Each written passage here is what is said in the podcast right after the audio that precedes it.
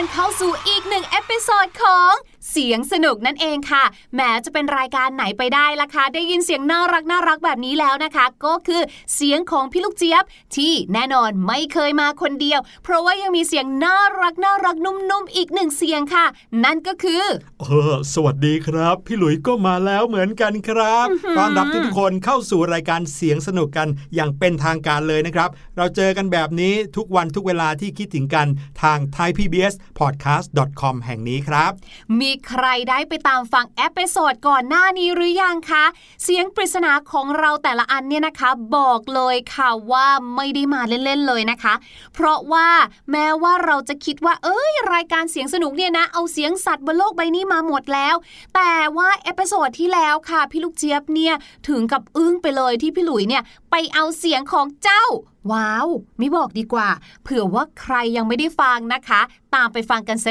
ดีๆ ค่ะ ย้อนหลังกันได้ง่าย ๆ เลยเนาะ ทั้ง 2 ช่องทางเลยอย่างที่พี่หลุยได้บอกเอาไว้นะคะ ไม่ว่าจะเป็นทางแอปพลิเคชัน หรือว่าทางเว็บไซต์ค่ะ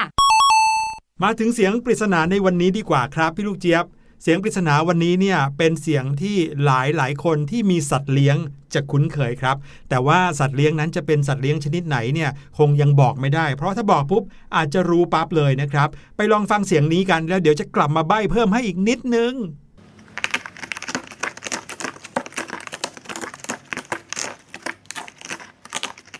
พี่หลุยว่าเสียงนี้คล้าย ๆ กับเสียงของลังกระดาษมากกว่านะครับ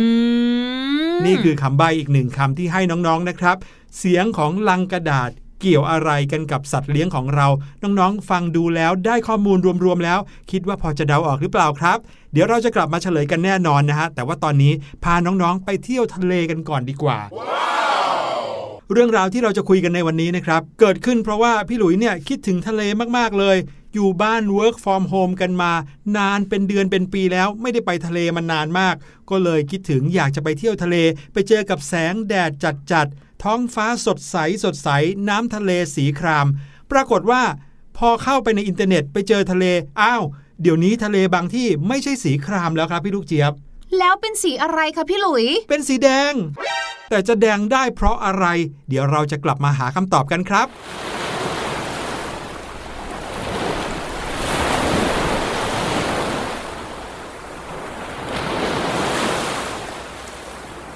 โอ้โห พี่หลุย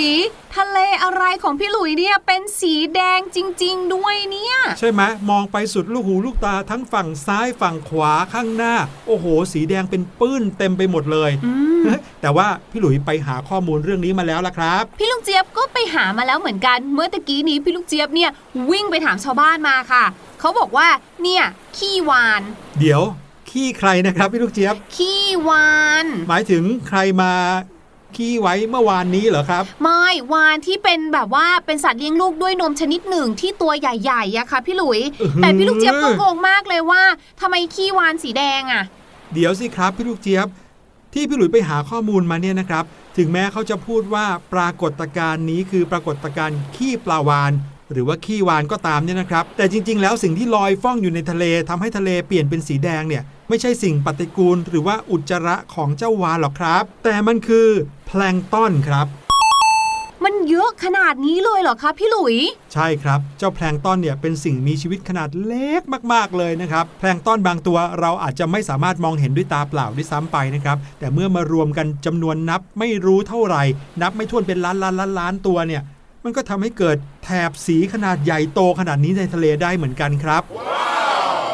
รากฏการณ์ขี้ปลาวานนะครับมีชื่อภาษาอังกฤษเรียกว่า red tide ครับในภาษาอังกฤษเนี่ยถ้าแปลตรงตัวหมายความว่าคลื่นสีแดง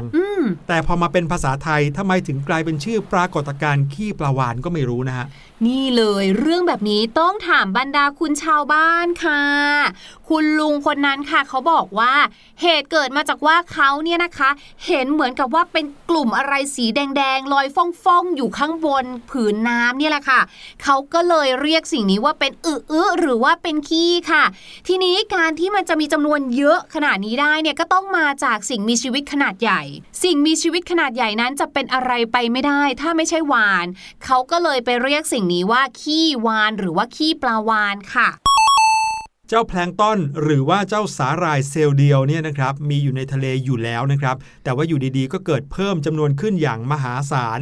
และสาหร่ายเซลล์เดียวนั้นนะครับ มีสีอะไรก็เลยจะทำให้ทะเลเป็นสีนั้นไปด้วย บางชนิดก็มีสีเขียว บางชนิดก็มีสีแดงครับ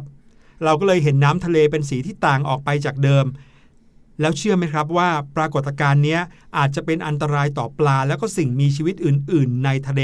จากการที่สาหร่ายเซลล์เดียวบางชนิด ปล่อยสารพิษออกมาครับ เจ้าสาหร่ายเซลล์เดียวที่ทำให้เกิดปรากฏการณ์นี้นะคะ โดยส่วนมากแล้วเป็นสาหร่ายเซลล์เดียวกลุ่ม Dinoflagellate ค่ะ ซึ่งเป็นแพลงต้นพืชชนิดหนึ่งที่ถือว่าเป็นสัตว์เซลล์เดียว แต่พอมารวมตัวกันเนี่ยนะคะ ก็จะทำให้เกิดสีบนผิวน้ำหรือว่าบนแหล่งน้ำนั่นเองค่ะ ซึ่งการที่น้ำจะเปลี่ยนสีได้เนี่ยก็ต้องมาจากการรวมตัวกันของสาหร่ายที่มาก หรือว่าหนานแน่นมากพอค่ะ การเกิดปรากฏการณ์น้ำทะเลเปลี่ยนสีเป็นสีต่างๆเนี่ยนะคะ เขาว่ากันว่ามีปัจจัยมาจากแหล่งน้ำบริเวณนั้นเนี่ยมีสารอาหารที่อุดมไปด้วยฟอสฟอรัส และไนโตรเจน ในปริมาณที่เหมาะสมมากพอค่ะ นอกจากนั้นนะคะก็ยังมีปัจจัยในเรื่องของอุณหภูมิผิวน้ำที่มีความอบ อุ่น แล้วก็ความเค็มของน้ำทะเลที่ลดลงไปด้วยค่ะ ส่วนประกอบทั้งหมดเนี้ยนะคะ ส่งผลต่อการดำเนินชีวิตของสิ่งมีชีวิตในน้ำค่ะ อย่างเช่น บรรดาพืชน้ำสาหร่ายเซลล์เดียวที่เราบอกเนี่ยแหละค่ะ เมื่อที่อยู่อาศัยของมันเนี่ยนะอุดมสมบูรณ์ อบอุ่นขนาดนี้ค่ะ สาหร่ายเหล่านี้ก็ได้รับสารอาหารที่ เต็มที่ก็เลยโตเอาโตเอาค่ะทำให้น้ำเนี่ยเปลี่ยนสีไปตามสีของสาหร่ายอย่างที่พี่หลุยบอกเลย ใช่แล้วฟังจากที่พี่ลูกเจี๊ยบพูดเมื่อกี้เหมือนกับว่าจะเป็นเรื่องราวในธรรมชาติค่ะเกิดขึ้นเองตามธรรมชาติอืมเนาะแต่เชื่อไหมครับว่าการกระทำของมนุษย์เนี่ยก็มีส่วนกระตุ้นการเจริญเติบโตของพวกสาหร่ายเซลล์เดียวได้เหมือนกันคเอารับเหรอใช่ครับ อย่างเช่น มนุษย์เนี่ยปล่อยน้ำเสียจากการทำเกษตรกรรม หรือว่าน้ำจากการซักล้างด้วยผงซักฟอก ลงในแหล่งน้ำต่างโอ้ๆ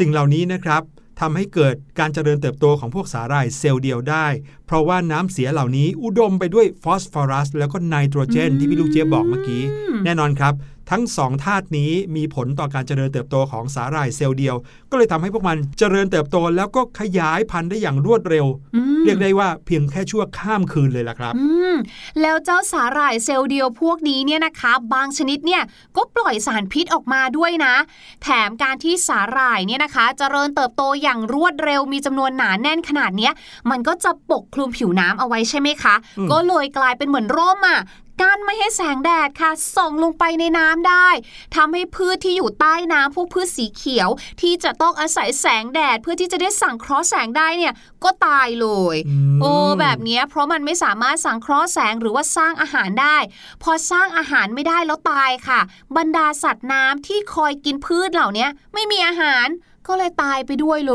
ย โอ้โห เห็นไหมผลเสียเยอะมากเลยนะ และแค่นี้ยังไม่พอนะครับ เมื่อสาหร่ายเหล่านี้ตายลง น้ำทะเลก็จะพัดพาสาหร่ายเหล่านี้เข้าสู่ชายฝั่งใช่ไหมครับซากของสาหร่ายที่ตายแล้วเนี่ยก็จะเกิดการเน่าเสียอยู่ที่ชายฝั่งทะเล ส่งผลให้น้ำทะเลเนี่ยมีลักษณะเป็นสีเขียว เหนียวแล้วก็มีกลิ่นคาวอีกด้วยครับ โอ้โห ฟังดูแล้วมีแต่เรื่องไม่ดีนะ สาหร่ายที่ตายลงนี้นะครับยังต้องใช้ออกซิเจนในการย่อยสลายอีกด้วย ก็ทำให้เกิดภาวะที่ออกซิเจนในน้ำลดลงอืมพอออกซิเจนในน้ำลดลง ก็เกิดสารพิษเกิดขึ้นในน้ำครับคือค่าแอมโมเนียในน้ำจะสูงขึ้น ส่งผลกระทบต่อสัตว์น้ำที่ต้องอาศัยออกซิเจนในน้ำเพื่อดำรงชีวิตอีกด้วย เห็นไหมทุกอย่างจะน่ากลัวมีผลต่อกันส่งผลต่อกันเป็นวัฏจักรหมดเลยทำให้ปลาแล้วก็สัตว์บริเวณตามชายฝั่งทะเล ตายเป็นจำนวนมากเลยครับ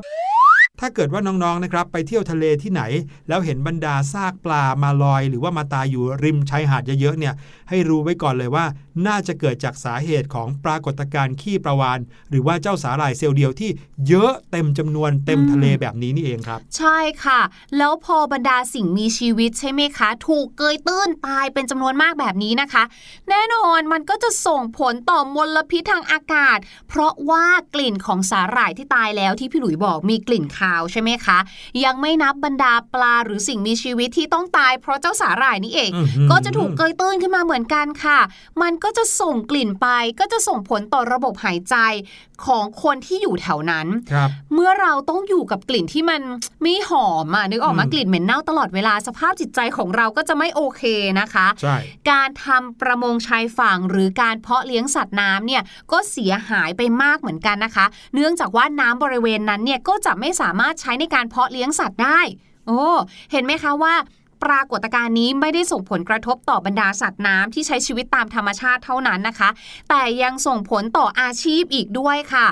และ การท่องเที่ยวบริเวณชายฝั่งก็ยังลดลง เพราะว่ากลิ่นมันมันไม่โอเค คนก็ไม่อยากจะมาครับร้านอาหารที่เขาเปิดอยู่แถวนั้นเพื่อที่จะได้ทำมาหากิน ก็ได้รับผลกระทบไปด้วยค่ะเนื่องจากว่าคุณภาพของอาหารทะเลที่อยู่ในน้ำคนก็จะรู้สึกว่าวายต้องไปจับปลาตายมาหรือเปล่า มันต้องไม่อืมสดแน่ๆเลย นั่งกินไปก็มีกลิ่นไปอืมไม่ดีเลย เขาก็โอ้โหไม่มากันน่ะ ฟังแล้วเห็นภาพตามไหมฮะว่ามีแต่เรื่องที่ไม่ดีเป็นวัฏจักรต่อเนื่องกันไปเรื่อยๆ ทั้งนั้นเลย เพราะฉะนั้นนะครับสิ่งแรกที่เราทุกคนทำได้เลยนะฮะก็คือการหยุดปล่อยน้ำเสียลงในแหล่งน้ำธรรมชาติครับ ใครที่มีบ้านหรือว่ามองเห็นนะครับ ไม่ว่าจะเป็นโรงงานอุตสาหกรรม หรือว่าแหล่งที่อยู่ที่เขาอยู่ติดกับแม่น้ำลำคลองเนี่ยเขาปล่อยน้ำเสียลงมา ก็ให้รู้เลยนะครับว่าเนี่ยคือจุดเริ่มต้นของการเกิดปรากฏการณ์ที่ส่งผลเสียไปทั่ววัฏจักรของสัตว์น้ำเลยใช่ เราสามารถแจ้งความได้เลยนะคะอืมอืมเพราะว่าเขามีหน่วยงานเนาะที่อืมมาดูแล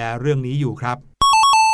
อันนี้ยังรวมไปถึงการลดการใช้ผงซักฟอกที่มีสารฟอสเฟตด้วยนะอืมถ้าเกิดว่าบ้านไหนสามารถใช้ผงซักฟอก หรือว่าผลิตภัณฑ์ทำความสะอาดเสื้อผ้าที่ทำมาจากสารอินทรีย์ได้เนี่ย อันนี้ก็จะดีแล้วก็ช่วยเหลือสิ่งแวดล้อมได้มากเลยครับว่าทะเลสีแดงเนี่ยก็น่ากลัวแล้วนะคะ ถ้าอืมเราทิ้งขยะลงไปเยอะๆเนี่ยครับอุ้ยพี่ลูกเจ๊ยบว่าวันใดวันหนึ่งทะเลอาจจะกลายเป็นสีดำมีแต่ความอื้อหือสกปรกสกมก ถ้าพูดถึงทะเลสีดำแล้วเนี่ย พี่หลุยจะนึกถึงบรรดาน้ำมันอืมหรือบรรดาสารที่แบบสกปรกอุ้มากยๆอนี่ย่างเงี้น่ายกลัวมากเลยลงไปในแหล่งน้ำค่ะ พี่ลูกเจี๊ยบเคยได้ข่าวนะบรรดา ประเภทแท่นขุดเจาะ หรือว่าเรือที่เขาบรรทุกน้ำมัน แล้วก็ หรือบรรดาเรือที่เดินทางแล้วมีอุบัติเหตุทำให้แบบว่าน้ำมันมันรั่วไหลลงไปในทะเลเนี่ยครับโหอันนี้ก็เป็นข่าวเราที่จะน่าเห็นกเลยลัวว่าตรงมานั้นกเนี่ยเป็นสีดำเลย ใช่ แต่พี่ลูกเจี๊ยบครับน้องๆครับ เชื่อไหมว่าในโลกเนี้ยมีทะเลดำอยู่จริงทำไมเขาถึงเรียกว่าเป็นทะเลดำหรือว่าทะเลสีดำล่ะคะๆก็เป็นเพราะว่าน้ำทะเลตรงนั้นเนี่ยมีสีดำจริงๆซึ่งทะเลนี้นะครับเป็นอ่าวทะเลขนาดใหญ่ ซึ่งใหญ่กว่าอ่าวไทยถึงประมาณ 1 ใน 4 เท่าเลยนะ มีชื่อว่า Black Sea หรือว่าทะเลดำ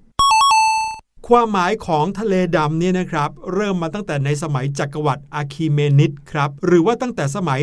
550 ถึง 330 ปีก่อนคริสตกาลถ้านับมาถึงวันนี้ก็ประมาณ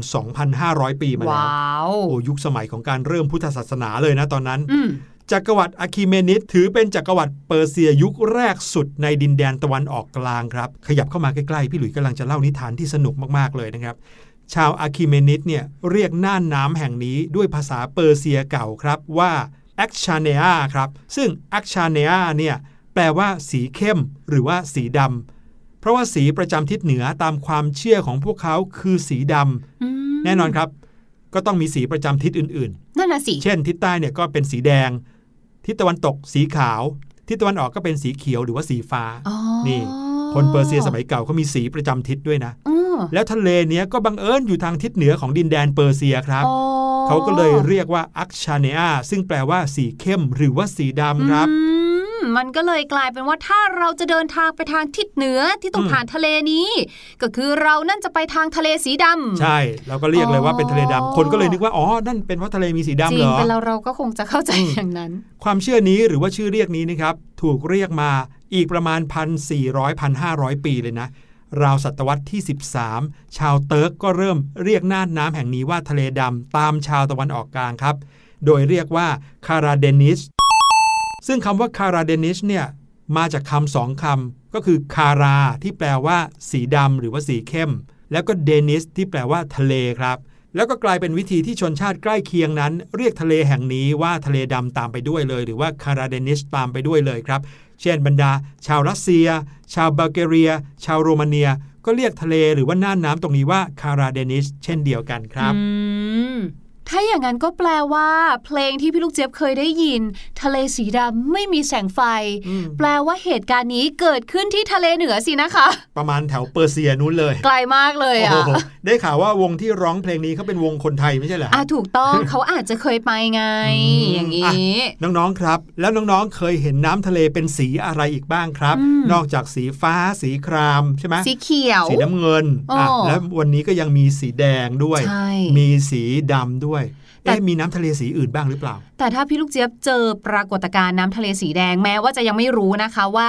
สาเหตุมาจากอะไร พี่ลูกเจี๊ยบว่าก็ไม่กล้าจะลงไปเล่นนะอืมมันดูน่ากลัวอยู่นะ ใช่แล้วล่ะครับ เอาล่ะ ตอนนี้ให้เราสองคนฝากน้องๆ เอาไว้ที่เพลงกันดีกว่านะครับ แล้วเดี๋ยวกลับมายังมีภาษาอังกฤษสนุกๆจากเพลงนะฮะเราทั้งสองคนต้องหาจุดที่สามารถลงไปเล่นน้ำได้แล้วล่ะพี่ลูกเจี๊ยบพี่หลุยอยากเล่นน้ำจะแย่แล้วนะครับพี่ลูกเจี๊ยบขอรอบนฝั่งฟังเพลงไปกับน้องๆแล้วกันนะคะ พี่หลุยกับเพลงนี้ที่มีชื่อว่า โอมเพียงครับ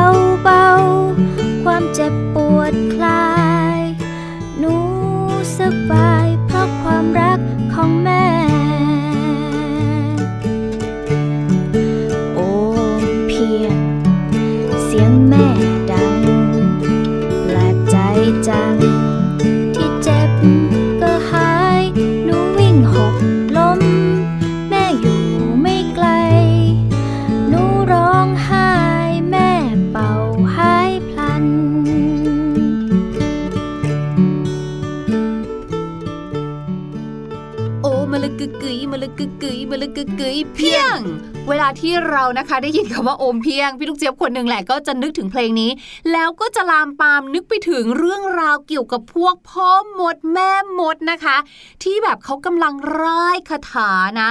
และถ้าเกิดว่าเราเนี่ยได้ดูเป็นหนังฝรั่งนะคะ คนฝรั่งเนี่ยเวลาที่เขาไร่ายคาถากันแล้วเนี่ยเขาก็จะไม่ได้ลงว่าโอมเพียงมอันนั้นมันภาษาไทยไงนั่นน่ะสิเออของบรรดาพวกพ่อมดแม่มดฝรั่งเนี่ยนะคะ หลังจากที่ไร่มนต์เสร็จแล้วเขาจะตบท้ายด้วยอับราคาดาบราอับราบราอะไรนะครับ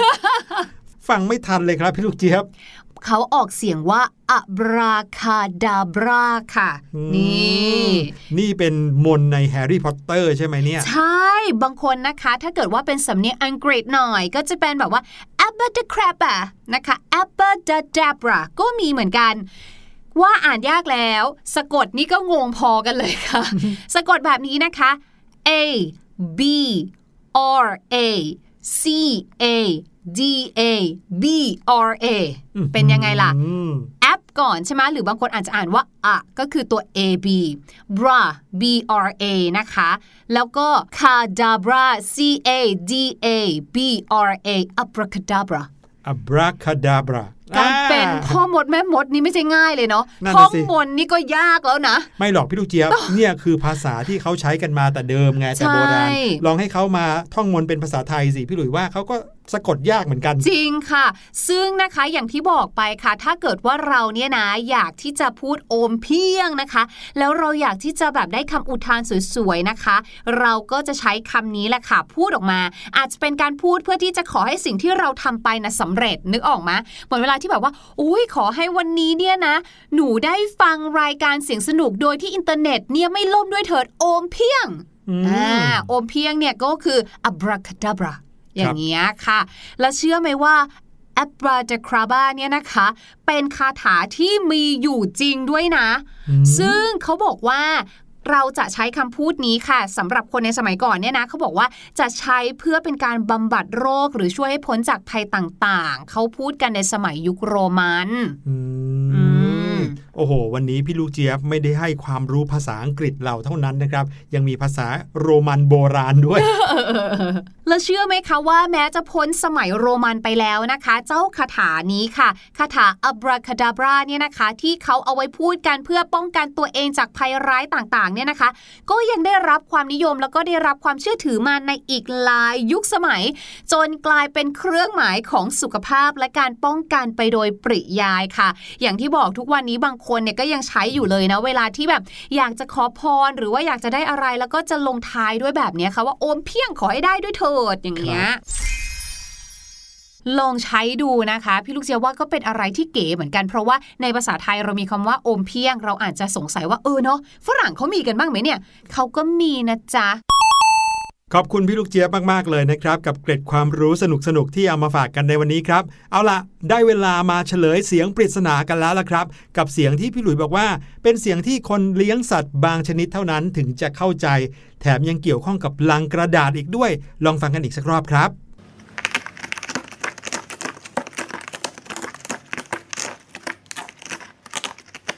บ้านใครเลี้ยงน้องแมวครับ ก็คงจะเคยได้ยินกันมาบ้างแหละพี่หลุยว่า เพราะมันคือเสียงการฝนเล็บของน้องแมวนั่นเองครับอืมบ้านไหนที่เลี้ยงแมวก็มักจะต้องหาบรรดาอุปกรณ์ที่ให้น้องแมวฝนเล็บเอามาไว้ในบ้าน ใช่ค่ะไม่งั้นน้องแมวเนี่ยก็จะไปฝนกับอย่างอื่นแทนอืมเช่น โซฟาของเรา ใช่ครับ วันนี้รายการเสียงสนุกหมดเวลาแล้วนะครับ พี่หลุยและพี่ลูกเจี๊ยบต้องขอลาน้องๆไปก่อนนะครับ EP หน้าเราจะมีอะไรสนุกๆมาฝาก มีเสียงปริศนาแบบไหนมาให้ลองทายกัน ติดตามกันให้ดี วันนี้ลาไปก่อนแล้ว สวัสดีครับ สวัสดีค่ะ สบัดจินตนาการ สนุกกับเสียงเสริมสร้างความรู้ในรายการ เสียงสนุก